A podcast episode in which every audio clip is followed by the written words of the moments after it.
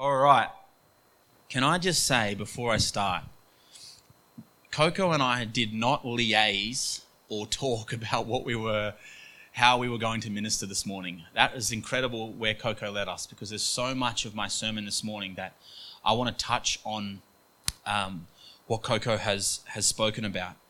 And before I start, I want to say that this is an incredibly important part of our society, what we're going to touch on this morning. And if you're single and heading toward marriage but don't yet have a partner, please don't tune out. There is so much in this verse that, that we need to understand.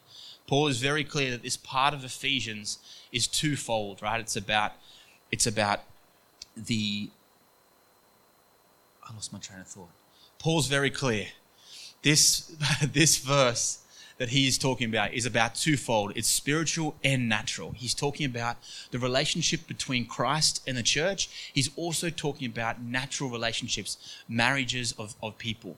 So if you do not have a partner, there is so much in this, and there's so much in in our um, in my sermon that I hope to be able to encourage you this morning. But the other part of it is if you are one who doesn't burn with passion, has never burnt with passion, doesn't intend with, to burn with passion, like Paul speaks about, and doesn't intend to get married, there is so much in this, in the way that he relates Christ and the church.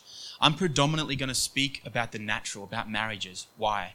Because at the moment in the world we live in, there is an incredible assault on what we call the nuclear family, the natural family, right? Husband, wife families. There is an assault on this at the moment.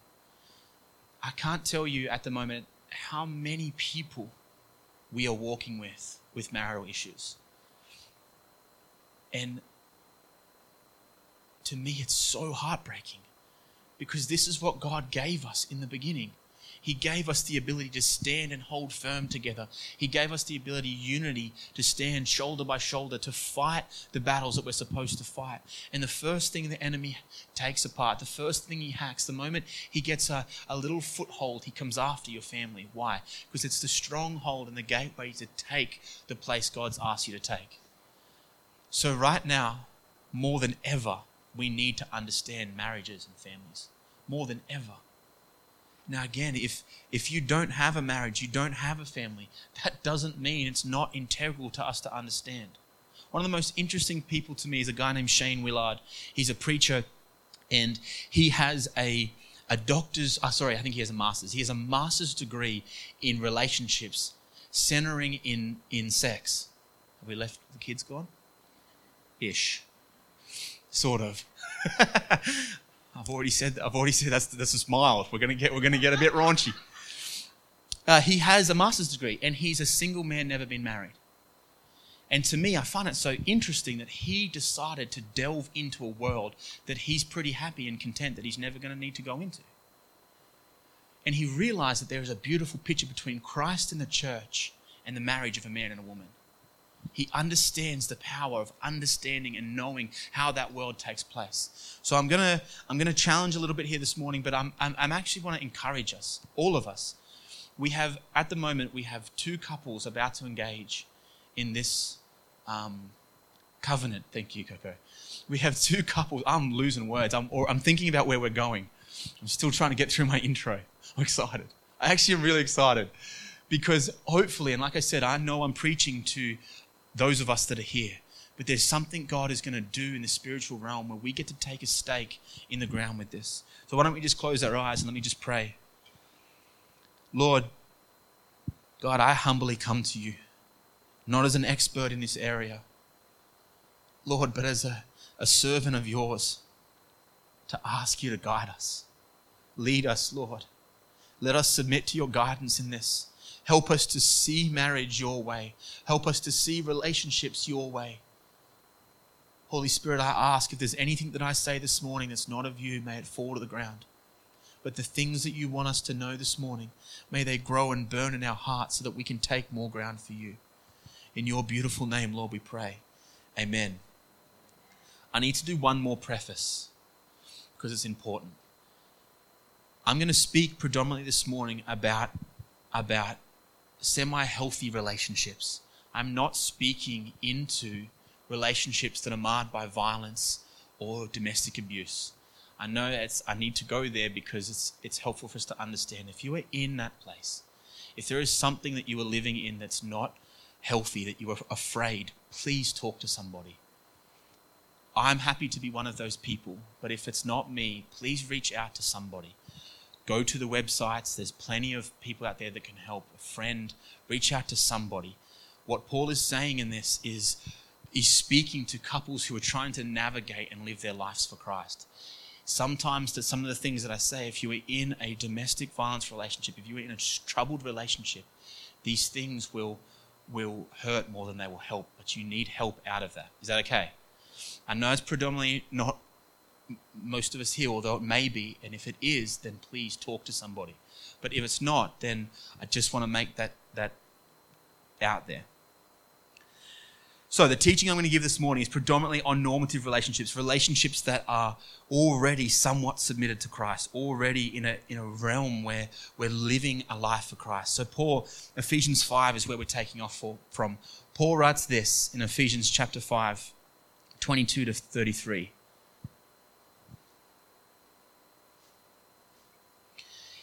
Says, Wives, submit to your own husbands as to the Lord. For the husband is the head of the wife, even as Christ is the head of the church, his body, and is himself its Savior. Now, as the church submits to Christ, so also wives should submit in everything to their husbands. Husbands, love your wives as Christ loved the church and gave himself up for her, that he may sanctify her, having cleansed her by the washing of water with the word so that he might present the church to himself in splendor, without spot or wrinkle or any such thing, that she might be holy and without blemish. In the same way, husbands should love their wives as their own bodies. He who loves his wife loves himself, for no one ever hated his own flesh, but nourishes and cherishes it, just as Christ does the church, because we are members of his body. Thanks, Louis. Therefore, a man shall leave his father and mother and hold fast to his wife, and the two shall become one flesh. The mystery is profound, and I'm saying that it refers to Christ and the church. However, let each one of you love his wife as himself, and let the wife see that she respects her husband. Paul, in the letter to the Ephesians, as we've been going through, has been preparing the people to get ready and to live as if Christ was with them, to live in a manner that is worthy and honorable to God.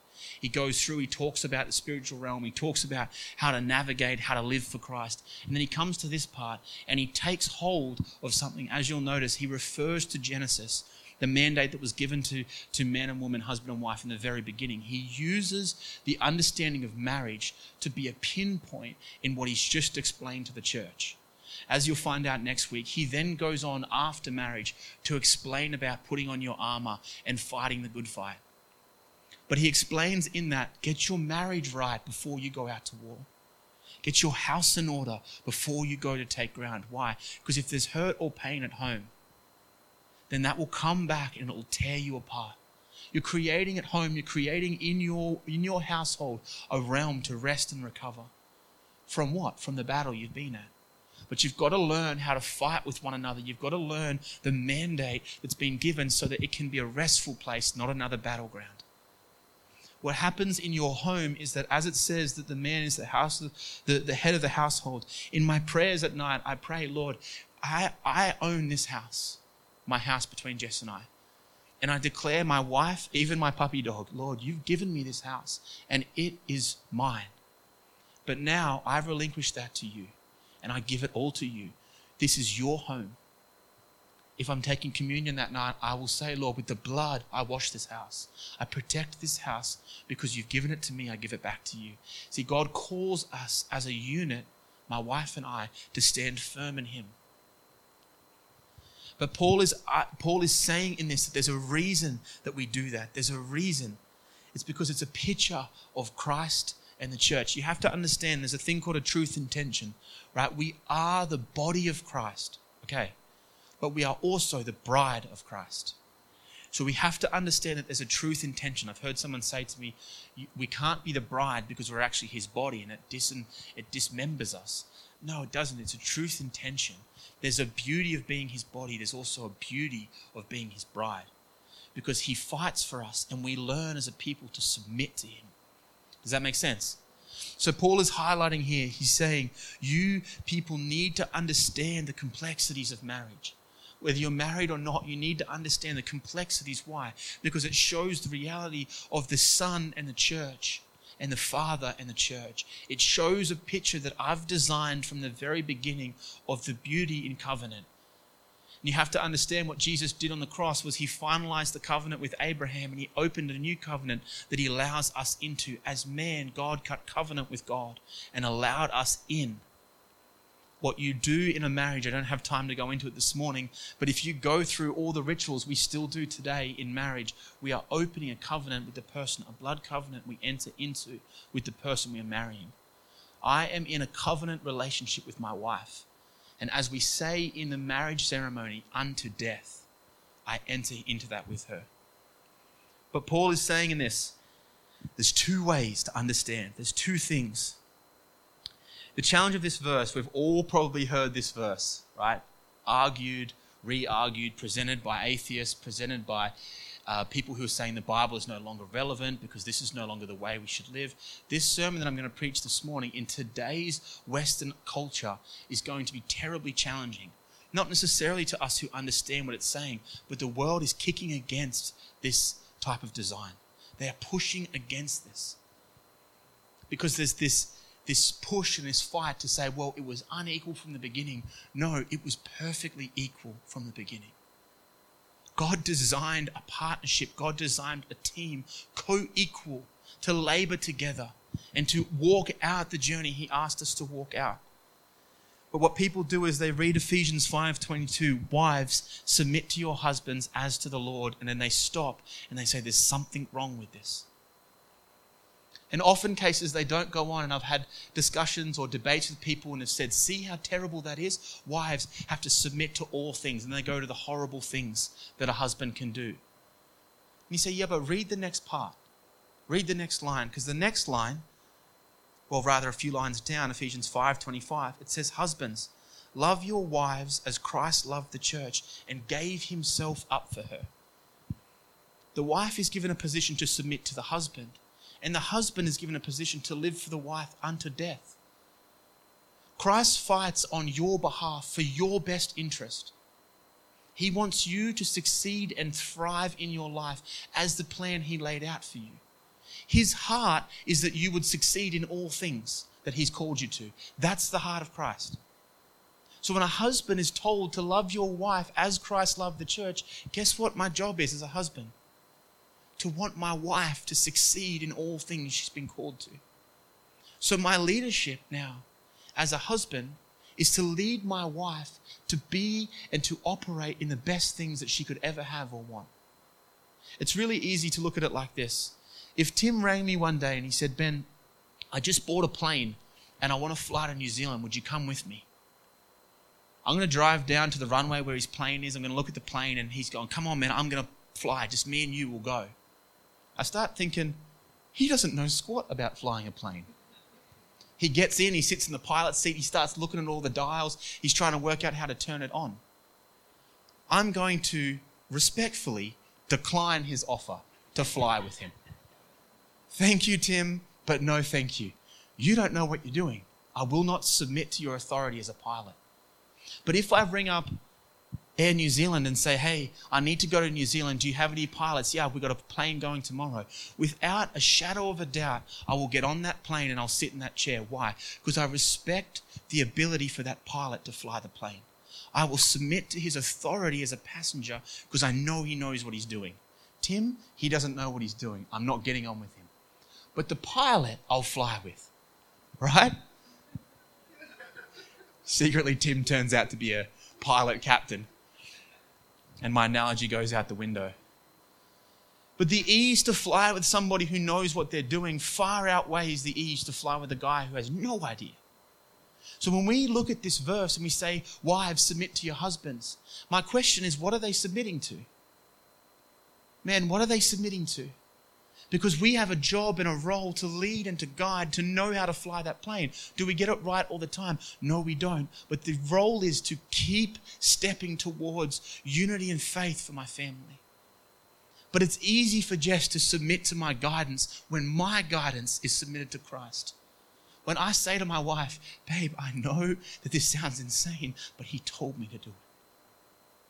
And she goes, well, all right, we'll go together.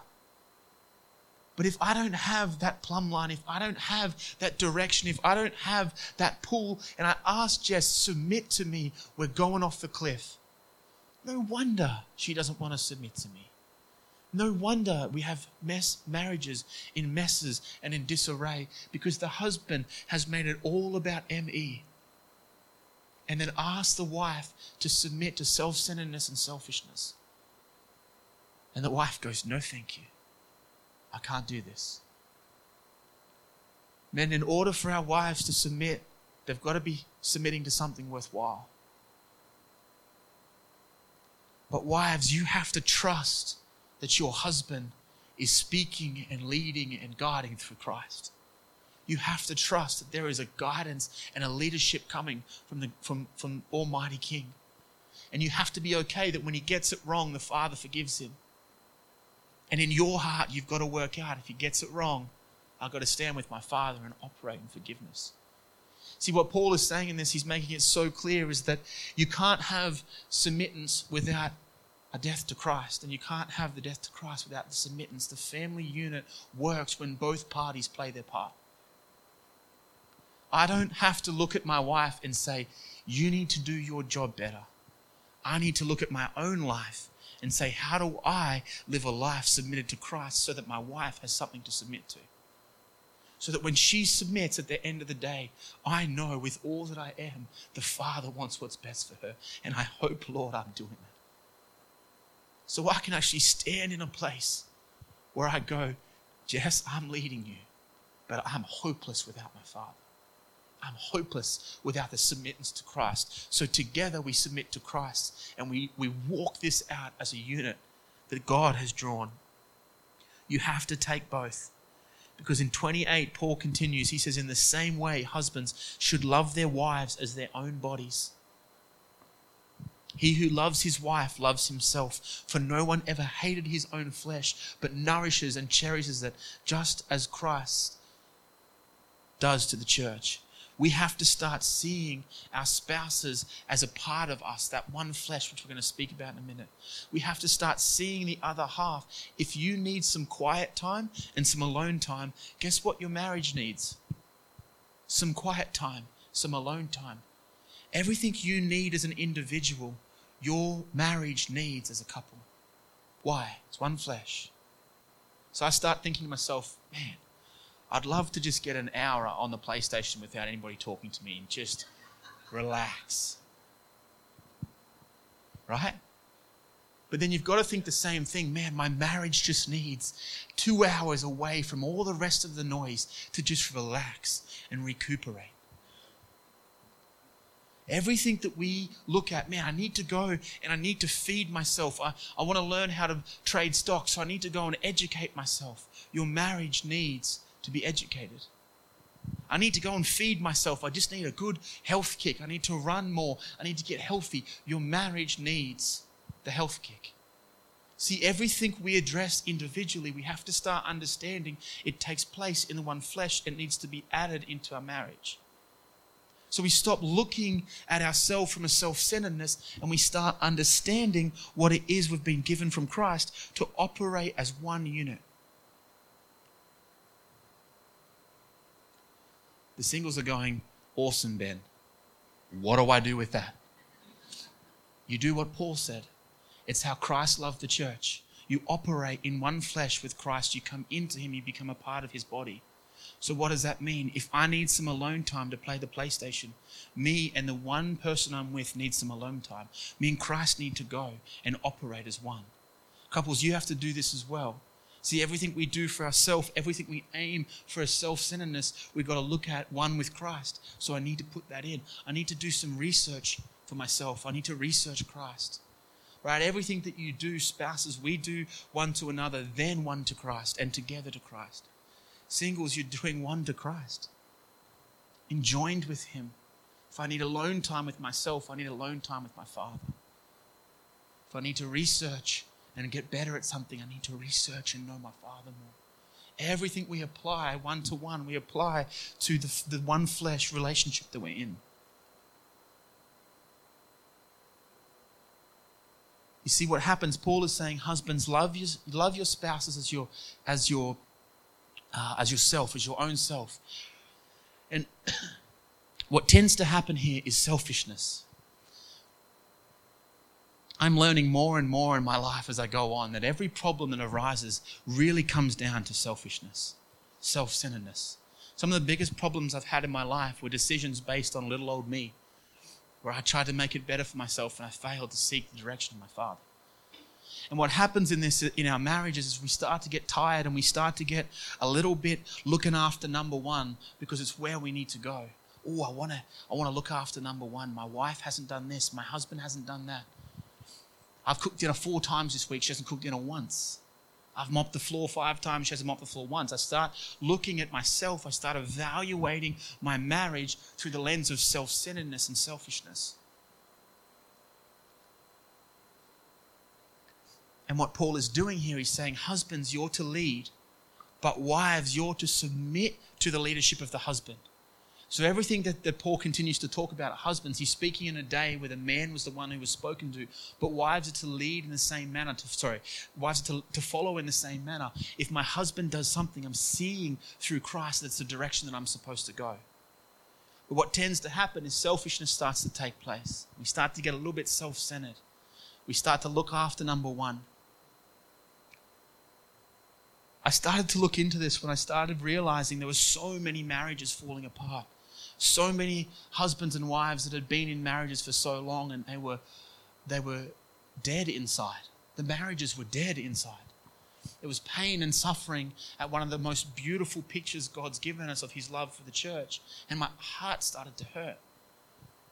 And I went on a bit of a journey asking, and we were getting ready to do some marriage counseling for a couple that were getting married.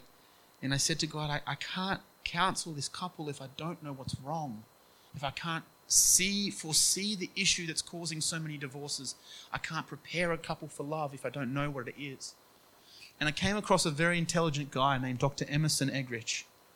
He's a PhD, he has a PhD in, in ecology. He studies um, areas that things grow, right? And he had this thing called the crazy cycle. He wrote a book called uh, love and respect. And he talks about a crazy cycle. And as I began to research the crazy cycle, I started to understand that's what Paul's talking about. It's right there in the scriptures. In actual fact, which I'll show you in a minute, it's right there in Genesis. When Adam prophesies over Eve, it's right there. But he starts talking about the crazy cycle and he explains that typically men want respect and women want love. I think there's another book called Men Are From Venus and Women Are From Mars, something like that. Vase. Vase is not a place. Vase is not somewhere you go. It's where you put flowers. But it shows a different makeup between man and woman, right? And he explains that, that men typically want respect and women typically want love. And he explains this beautiful picture, and it made me laugh as I was reading it because I was like, man, that's so true. But he explains a husband and a wife sitting in a restaurant and he says the husband and wife are sitting in this romantic dinner, and this very pretty lady walks in. And the husband turns to the wife and he says, Woo! Get a look at her. She is gorgeous. Right? And the wife becomes terribly upset. Awful rest of the dinner, terribly awkward drive home, right? There's a wrestle at hand. You've upset me. You've hurt me at the highest degree. You have set your eyes on somebody else. You failed to love me. No, no, I was just saying she was good looking. No, no, no. You failed to love me in that moment. But if a, if a good looking guy walks in and the wife goes, get a look at the arms on that guy. Us as men, we don't really care, right? We'll be like, yeah, he's huge. And he must lift 250, right? Look at the guns on the fella. We have a joke. Why? Because we know you're coming home with me. You've got the ring on your finger. I drove you here. You're coming home with me. We're married. There's nothing you can do about it. We get excited that she's getting excited, right? Getting a little bit of, a little bit pepped up.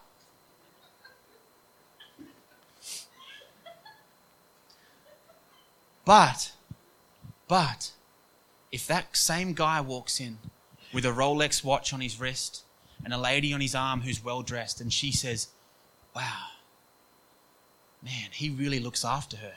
He really cares for her. She gets everything she wants. The guys sink, right? There's this ugh feeling of, I'm not good enough. I'm inadequate. Oh, I can't look after my wife like he does. I can't do the things that he clearly does. Right? We come away from that feeling broken because it's the respect that we want from our partners and it's the love that our wives want from us. And what tends to happen then, and the reason he calls it the crazy cycle, is that we go home and instead of pressing into the moment, we pull away from the moment. So what happens is I feel unloved, or I feel unrespected, that at the dinner my wife didn't respect me. So I don't love her when I get home. Right? I don't make her the cup of tea that I normally do. I don't kiss her on the forehead goodnight. I don't tell her that I love her. And then she wakes up the next morning and she goes, gee, Ben's not loving me right now. I'm not going to respect him. I'm not going to tell him he's doing a good job. I'm not going to encourage him after he mowed the lawn. I'm not going to do anything because he's not loving me. So she goes a few days not showing any respect. And I start to pick that up. I start to realize. So what I do is I retreat even more. So now I stop loving her even further. To which then she stops giving me more respect and more respect and more love and more love and more respect and more respect until all of a sudden we're in a massive mess. And it started all the way back in one conversation. But we drew it and we drew it and we drew it and we drew it until there's nothing left to take. Until what we call, what the, the guy who wrote the five languages calls the love tank is empty. I got nothing left to give you. You want respect from me? I got nothing left in the tank. You want love from me? I got nothing left in the tank. But see, the Bible tells us to come in the opposite spirit. The Bible tells us to stand against the things that are hurting me. So, what's supposed to happen in that place is that when my, when my wife operates in her own selfishness, or when I operate in my own selfishness and I don't show love to my wife, or my wife doesn't show respect to me, my job to do is to press in and double down on my love. If I feel disrespected in my marriage, you know what I, I'm, I'm asking God to show me how to do? Lord, show me how to love her more. Let me work on my part. Show me how to love her more. And what my hope is, is that my wife, when she doesn't feel loved, would say, Father, show me how to respect him more. Show me how to come against this, pre- this pressure that's fighting against us. Why? Because all the enemy needs is a foothold, and he will tear your relationships apart. And we are standing to say, Lord, let us not give that foothold. Teach me to love my wife like you did when I was a sinner, like you did when I was scoffing, when I was the one who was throwing you on the cross. You loved me regardless. Teach me to love my wife like that. When I'm feeling disrespected, teach me to say, Father, she knows not what she does. Let me love her. Why? Because that will break the cycle. That will break the cycle. Men respond to respect while women respond to love. I have a little note here that says, Men, don't get this confused with love making. They are very different things. It needs to be said, it needs to be tabled out there. They're very different things. But at the end of that verse, Paul says, However, let each one of you love his wife as himself, and let the wife see that she respects her husband. Right there in the end of that verse in Ephesians, Paul says, Husbands, let your wives see that you love them, and wives, let your husbands see that you respect them. The practical reality to this is that you've got to err on the side of kingdom every time.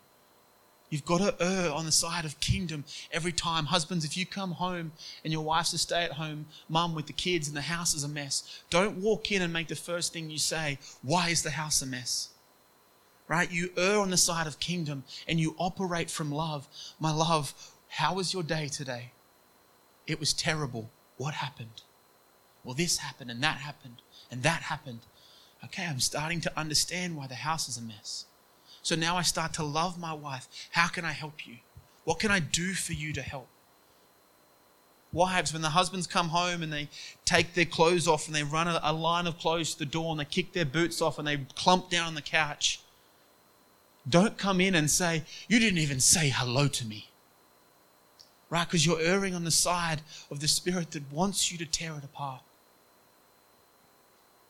Come and say, Thank you. Right? This is a, a romantic picture, right? But it's a challenge that we have to start to ask ourselves. That when my husband, when my wife comes home, when my wife comes home and she's worked, it's Thursday and she's already done 40 hours and she's exhausted. And my first words that come out of my mouth, did you not get dinner? I'm not erring on the side of kingdom. I'm not erring on the side to say, Lord, help me love her. Right? But it's got to go both ways. There's got to be an understanding. We've got to start to fight for our husbands, to fight for our wives. And we've got to stop doing this. Well, I do it all the time. They never do it. I'm always the one fighting. I'm always the one praying. I'm always the one erring on the side of love or a side of respect. It's never them. We've perpetuated a victim culture in our society today. We love being the victim. We love being the victim. But God is saying, stand up, fight for this. Fight for this, that she may see your love, that he may see your respect. If you've got a Bible with me, go to, go to Genesis 2, 23 to 24. I think that's right. It sounds like it's too far down, but I think it's right, yeah. Katrina, can I have my special thing, please? I did a slide, everybody. Slides. Fancy. Cat had to fix it, but I did my best work to get it to a fixable place. Right, Cat? Thank you. Paul quotes this verse. You might have heard me talk about the meta narrative of Scripture before. The journey begins in Genesis and it ends in Revelation. Well, it dot dot dot ellipses in generation in uh, Revelations, right? God, what He designed for us, He gave to us in the beginning. He gave to us in the garden, and Paul Paul uses this verse to say, Remember, I gave you this. God gave us this in the very beginning. He gave it to Adam and He gave it to Eve. And He gives them this verse from, from uh, uh, Genesis uh, chapter 2, 23 to 24. He says this Then the man said, This at last is bone of my bone and flesh of my flesh. She shall be called woman because she was taken out of me. Therefore, a man shall leave his father and his mother and hold fast to his wife, and they shall become one flesh. The interesting thing about this is that Adam was asleep Right? Adam's just woken up and he's had his rib removed and there's now a woman there. The first words that come out of his mouth, the first beautiful things that come out of his mouth is to prophesy over the thing that God had just given him. He doesn't whinge or whine. He doesn't complain or, Lord, really? He instantly takes what God gave him and he prophesies over it. Right? That verse in, in Ephesians, it says it there, but I, I, I skimmed it a little bit, but it talks about washing your partner with the word. It says that Christ washes us with the word. Read with your husband or your wife. Talk about scriptures with your husband or your wife. Come together around this. If we all here believe that the Bible really is an important, powerful document that reveals the, it's the words of God, then do you not want to sit down with that thing open and say, what is he saying to us as a couple? Where is he leading us? Where is he guiding us? Jess will come to me. Did you have you seen this? Have you have you read this? Oh my God, I know. Let me see. Are we're encouraged to talk about it. Do you actually do you know what that's saying? And oftentimes I'm like, no, I think I know what it's saying to me. Right? We have to wash each other with the word. When she's struggling, I want to find a verse to prophesy over her, to give it over her. This is who she said, who God says that she is. We have to learn to start to do this. That's what Adam was doing. He started to prophesy over his wife. But it's interesting to me. He says, Therefore, a man shall leave his father and mother. and hold fast to his wife, and they shall become one flesh. There were no fathers and mothers yet. Right? He's prophesying, he's calling into existence. Had he spoken to God and God had sort of laid out some of what was going to take place? Maybe. But he starts to call something forward. Do I just press next? Yes. Look at this. Hey? Therefore, a man shall leave his father and his mother and hold fast to his wife, and they shall become one flesh. When I was on a journey asking God to reveal things to, to this couple that we were leading through marriage counseling, God showed me that there's so much in this verse, and I want to speak through it now. He showed me that in the very beginning, when He gave this to Adam and Eve, He said, Therefore, a man. Man meaning maturity. Boys, we got to grow up. We got to grow up. We've got to clean our rooms. We got to, if we stink, we've got to take showers. We've got to watch how we speak. Right, I'm being a little bit funny, but at the same time, we've got to learn this. There's too many boys trying to live like men. We've got to learn who we've called, been called to be. The importance of God calling us as His people is that He's made us to be something, and we've got to step into the boots that He's laid before us. I know I quote him a lot, but I, th- I think as a psychologist, he does such a great job. Jordan Peterson speaks about the fact that as boys, we've got to learn how to fend for ourselves, become the men God's asking us to be. Clean your room, get a job, brush your hair. All these things that we've seemed to have lost in our generation because we just get to be who we want to be and we just self love, man. I just do what I want to do, and the right girl will come and fit into who I am. No, because at the moment, who you are is not really who you're meant to be. You're a mess of what God's calling you into. Just let that, just let that hold for a second, Shawnee. Hey? Does that mean that, that for some of you single guys, I won't look at anyone, I'll look at one of the ladies. Does that mean that some of you single guys, this is why I'm not there? No. Maybe you've already done this because there is a timing issue as well. But definitely start with this. And you guys who are already married, continue to do this. Be men. Now, what does that mean? I've got to cook a barbecue and be tough and play football. No, we have an understanding of what a man looks like. Read about him, learn about him. Right? Does, does me going to my knees and crying make me not a man? Gee, I hope not. Because that happens a bit. But then I watched that movie Saving Private Ryan at the end when he meets the guy and he cries. That's what I've that's what I've linked it to. Right. But guys, we've got to grow up. Boys, we've got to become men. He then continues on and it says, They shall leave. They shall leave. There's a transitioning period between one family and another. This is a challenge for our in our society today because what happens is, is that a lot of parents will put their identity in their children. And we create this unhealthy cycle of staying in my family's home. Parents, you got to let go of your kids. You got to let them grow up. You got to let them come out from under your teaching and guidance and let them cling to another. I got to counsel a couple who weren't saved or non-Christians, and there was a mess in their in their relationship. And I heard clearly while I was talking to them, God said, "Ask the wife to leave her parents." And I said, You need to leave your parents, forgetting that they don't know this verse. And they said, She said, What do you mean? And I said, When there's a problem, you run to your parents, you don't run to your spouse. Right? You've created your connection to be with your parents, not with him. When Jess and I first got married, I asked Jess if I could tell this story. When Jess and I first got married, Jess's dad is an incredible man, and we call him Can Do Dave because he has a can do attitude. He will get stuff done. If you need something, He will move mountains to get it done. And what happened was when we got married, when we started to have something we needed in our family, Jess would phone Can Do Dave.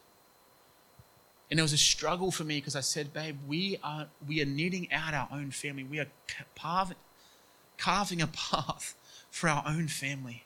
We have to learn to stand on our own two feet. Does that mean we can't ask Him for help? No, we can ask Him for help. But the first port of call for us to stand together is between you and I. And it was a challenge for Jess because she'd been under her father's leadership and guidance for so long that now I was asking her, Would you come and join to me? You know why when you walk into a marriage, sorry, when you when you walk down the aisle, for those of you who will do it one day, there's the question that gets asked, who gives this woman? Why? Because it's the declaration right there to say, I am letting them come out from under me and I'm allowing them to hold fast to their spouse. Let go of your parents. Parents, let go of your children. Encourage them. If they come to you for advice, advise them, but always advise them back into their spouse. Always advise them. You need to walk this out. Have you guys spoken about this? Have you prayed about this? Are you standing together on this? Go and talk to him. So now, when we go just as parents, which we do, we go together. Or if Jess says, Hey, I want to, I want to chat with dad about this. Yes, awesome, go for it. Now, is that a, a control thing? No, it's us trying to navigate how do we walk forward as a couple and come out from the guidance and stand with our, our Heavenly Father. To his father and his mother, there is a model of complete family. This is something that is really, really being challenged at the moment. This is something that for a lot of us in this room didn't actually grow up with. Right? I didn't grow up with this model. I didn't grow up with a, a father and a mother. I had a father and a mother, and I have a father and a mother. But it was a weird joined i have now had a father and a mother and a stepfather and a stepmother and stepbrothers and there was this all these intertwinings and that's okay i can learn to navigate through that but the reality is is that we are supposed to fight for our marriages because that's the model we got given in the beginning that's the model we draw on you know, one of the most difficult things for us to have to, to understand, and, and especially in the Christian world, is to say God the Father. Because people go, I never had a father. Or my father was a tyrant who, who did things to me that I never should have had to face.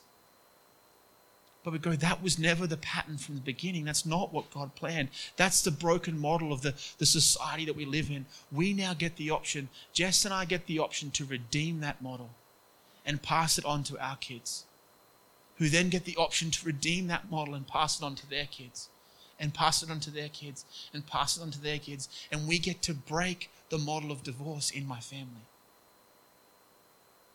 We have to learn as a people, God has given us a pattern.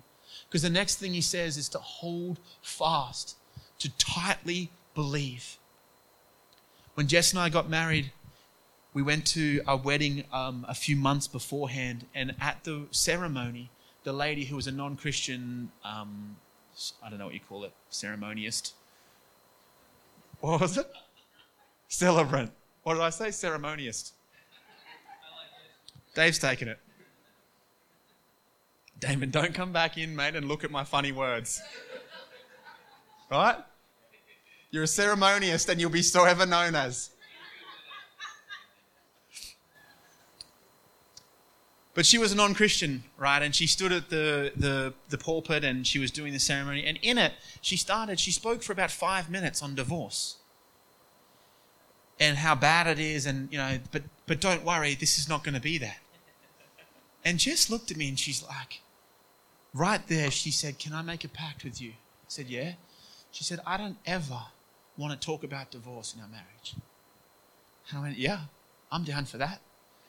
She said, I don't want to joke about it. I don't want to use it as a funny joke. I don't want to talk about it because I'm not going there. And right there, we decided in that moment that we weren't going to use that as an out. Now, look, I understand there are, for me, and in the way that I understand at this current moment, there's two reasons for divorce. Right? If the, if the marriage is terribly unhealthy and it can't be redeemed, if there's violence or if there's, some, or if there's a, a pain or a struggle, or if the covenant's been broken, right? If, if a spouse has slept with another spouse, with another person. And people get upset with that because they go, but Ben, there's so, you know, people can be so unhappy for so long. And I understand that. I understand how painful that can be. No, we will not walk this path. Jess's dad has said, I will fight till there's nothing left in me. Why? Because he realizes the beauty in the covenant of marriage. Right? Jess's dad explains the way he loves his her, um, my mother-in-law, Jess's mom, is that I will love her with everything, regardless. I will fight for this. And the world that we have today, the world that we've grown up in today, is that when the iPhone dies, just get a new one. If your job's crappy, just get a new one. If you don't like your house anymore, just get a new one. If your car decide that it's not good enough, just get a new one. So we've actually perpetuated and cultivated this society of let's just get a new one. And what we do now is we get into a hard time in a marriage and we go, I'm getting no, I'm getting no self-love. I'm not enjoying myself. I'm just going to get out. I'm just going to get out.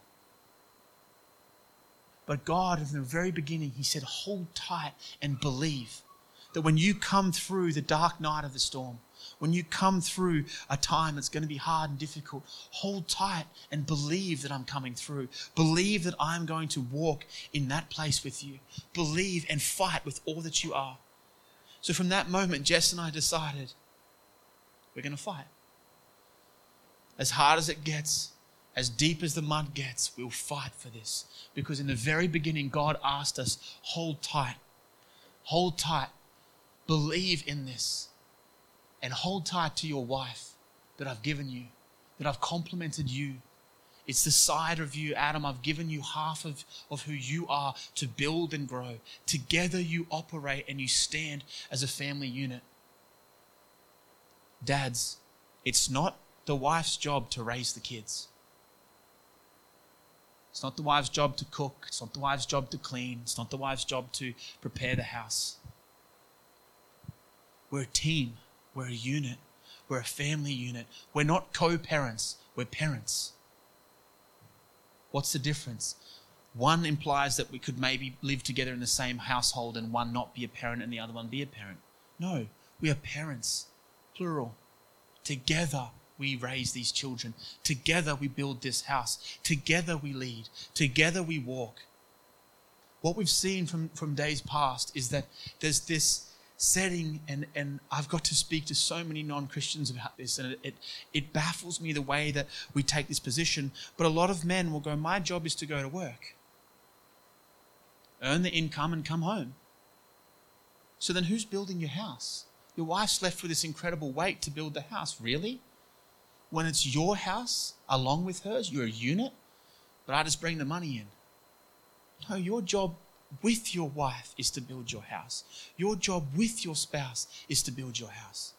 You stand shoulder by shoulder. You work shoulder by shoulder. Together we lead our kids. Together we grow our kids.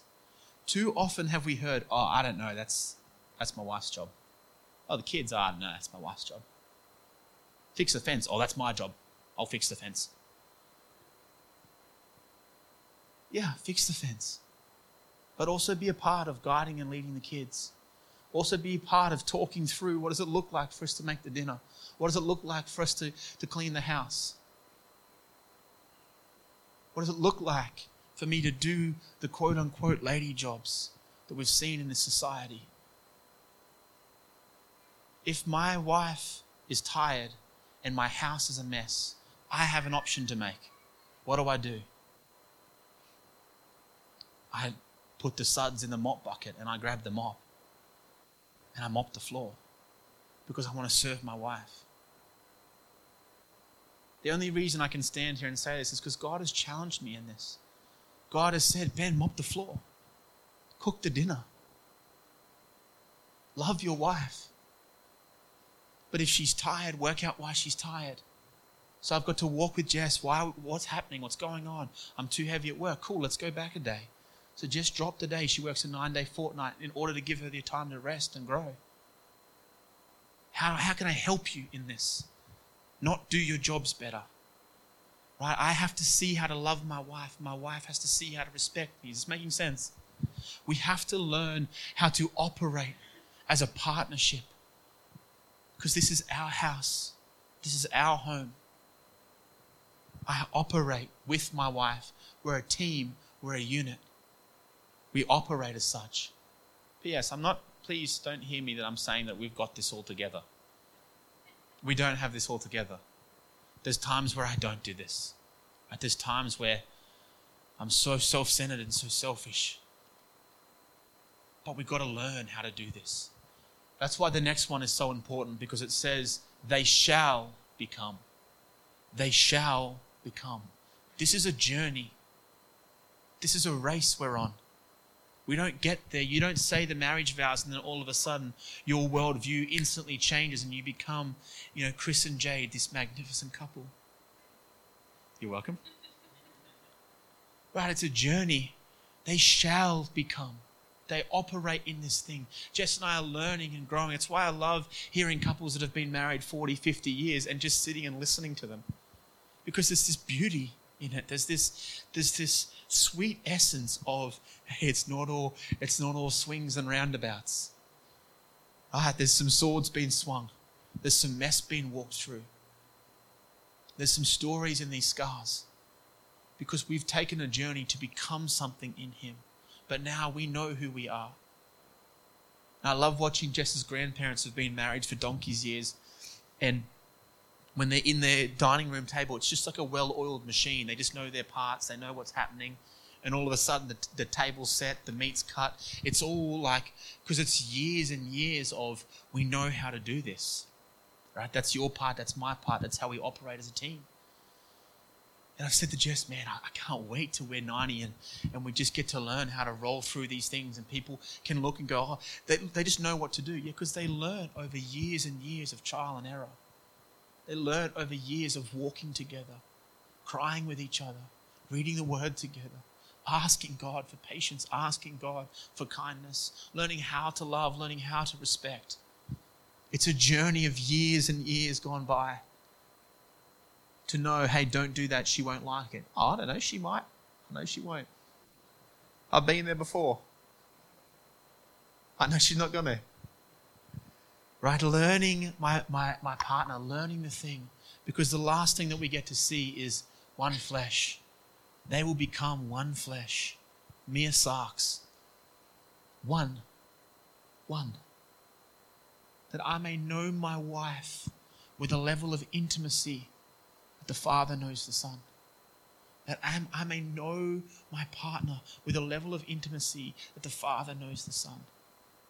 That when she hurts, I hurt when she rejoices, I rejoice. When she's tired, my home is tired. When she's excited, my home is excited. See, we've got to stop looking at it as if that's that's my wife and this is me. I'll do my part, you do your part, we'll get on together. No, we are one body.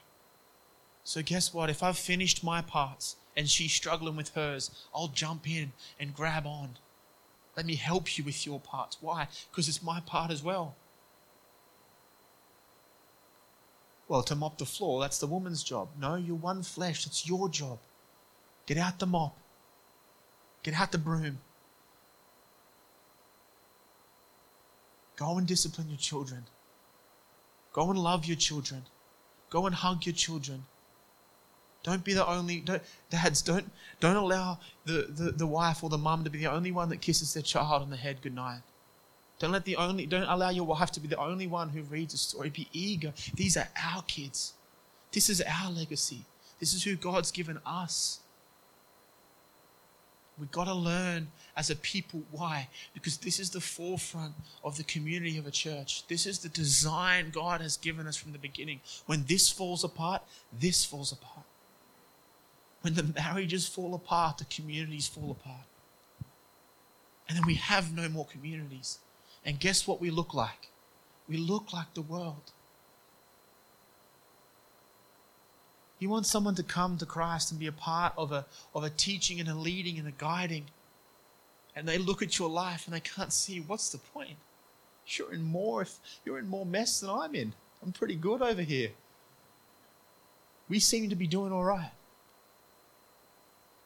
I don't need what you've got. But when there's a sweet aroma when there's a sweet aroma that burns from your marriage, when there's a sweet aroma that burns from your relationships, people will go, What is that? Dave Shree, what is that? What is that beautiful smell that's coming from your relationship?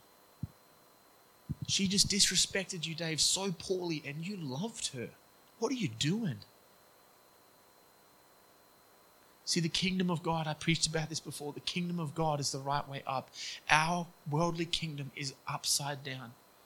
I promise you, when you swallow your pride and you come in the opposite um, spirit, your marriage will change. Your life will change. Your kingdom kids will change. Because I refuse to allow your attitude and who you are to change who God's asked us, one flesh, to be.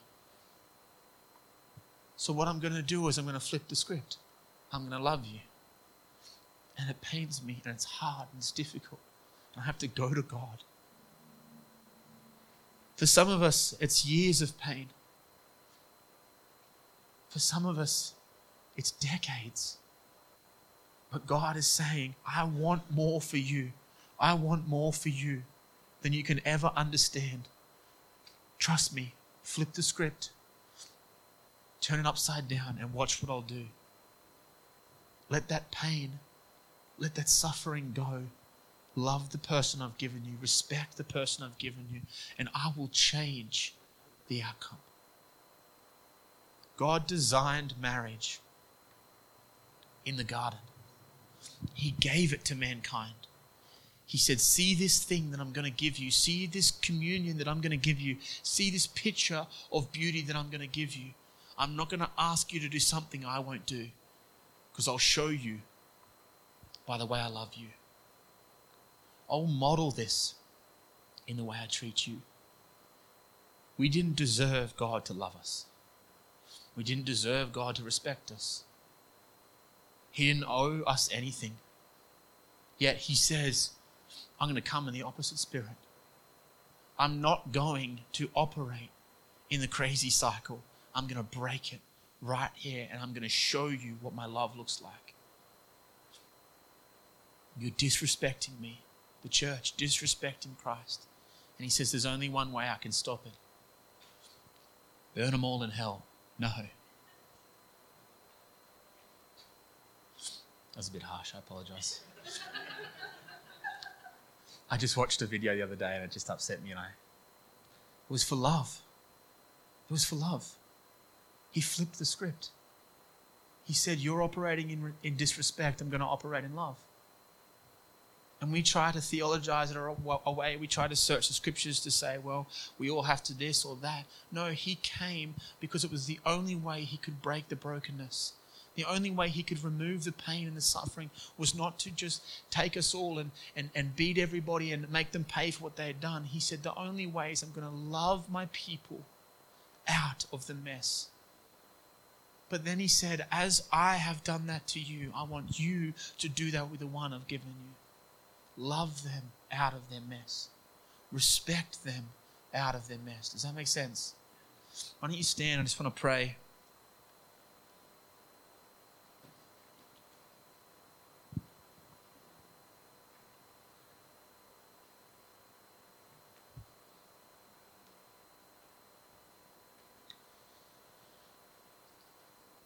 If you have your loved one here, can you maybe just hold hands with them and hold the other hand up? If they're not here, it's all right. Just hold their hand in spirit.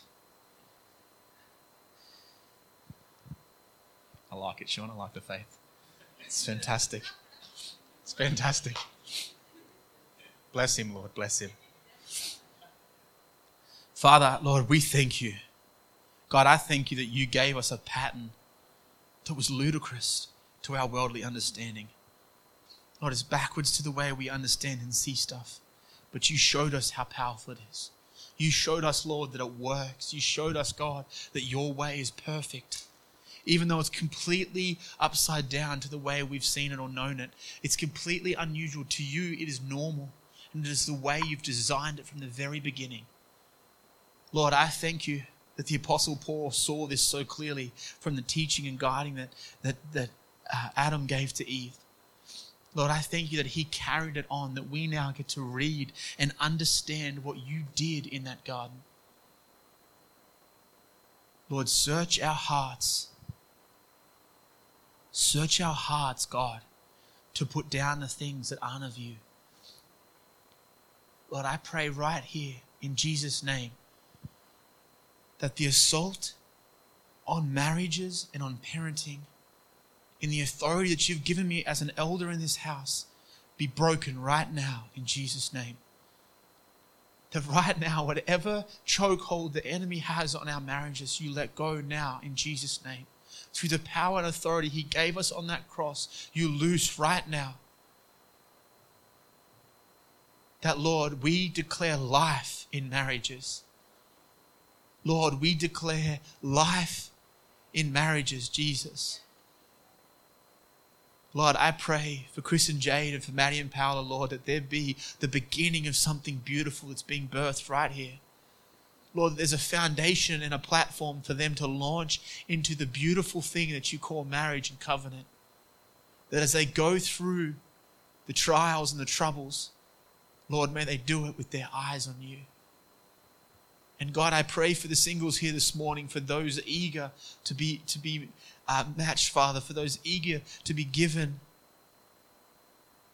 Lord, I pray a faith to hold tight to you in this time, boldness for them to search their heart and to find the things that you want to adjust and change. But Lord, I ask for the patience and the courage and the wisdom to wait for the right person that you're calling through. In your name, Jesus, I break the discouragement. I break the pain and the suffering, and I break the, vic- the victimization right now in Jesus' name. May you be loosed. And may there be a joy and an excitement to search for the one in which He's sending you. And Father, I pray for those of us who stand in a covenant of marriage right now. For the eldest of us to the youngest of us, Lord, may your hand be ever on our marriages. Lord, may we open our hearts, may we open our hands. May we search and remove the self centeredness and the pride that's in our hearts. Lord, let us love our wives. Wives, let us respect and honor our husbands. Lord, we trust you in our marriage. And Lord, we will stand and we will fight for the marriage that you designed so long ago. Jesus, we love you. We honor you. We glorify your holy name. And in your name we pray. Amen. Before you go, please do not take this and tell your spouse that they must do what Ben said. You go and you look your heart, search, ask God, reveal, show me, and change. Amen.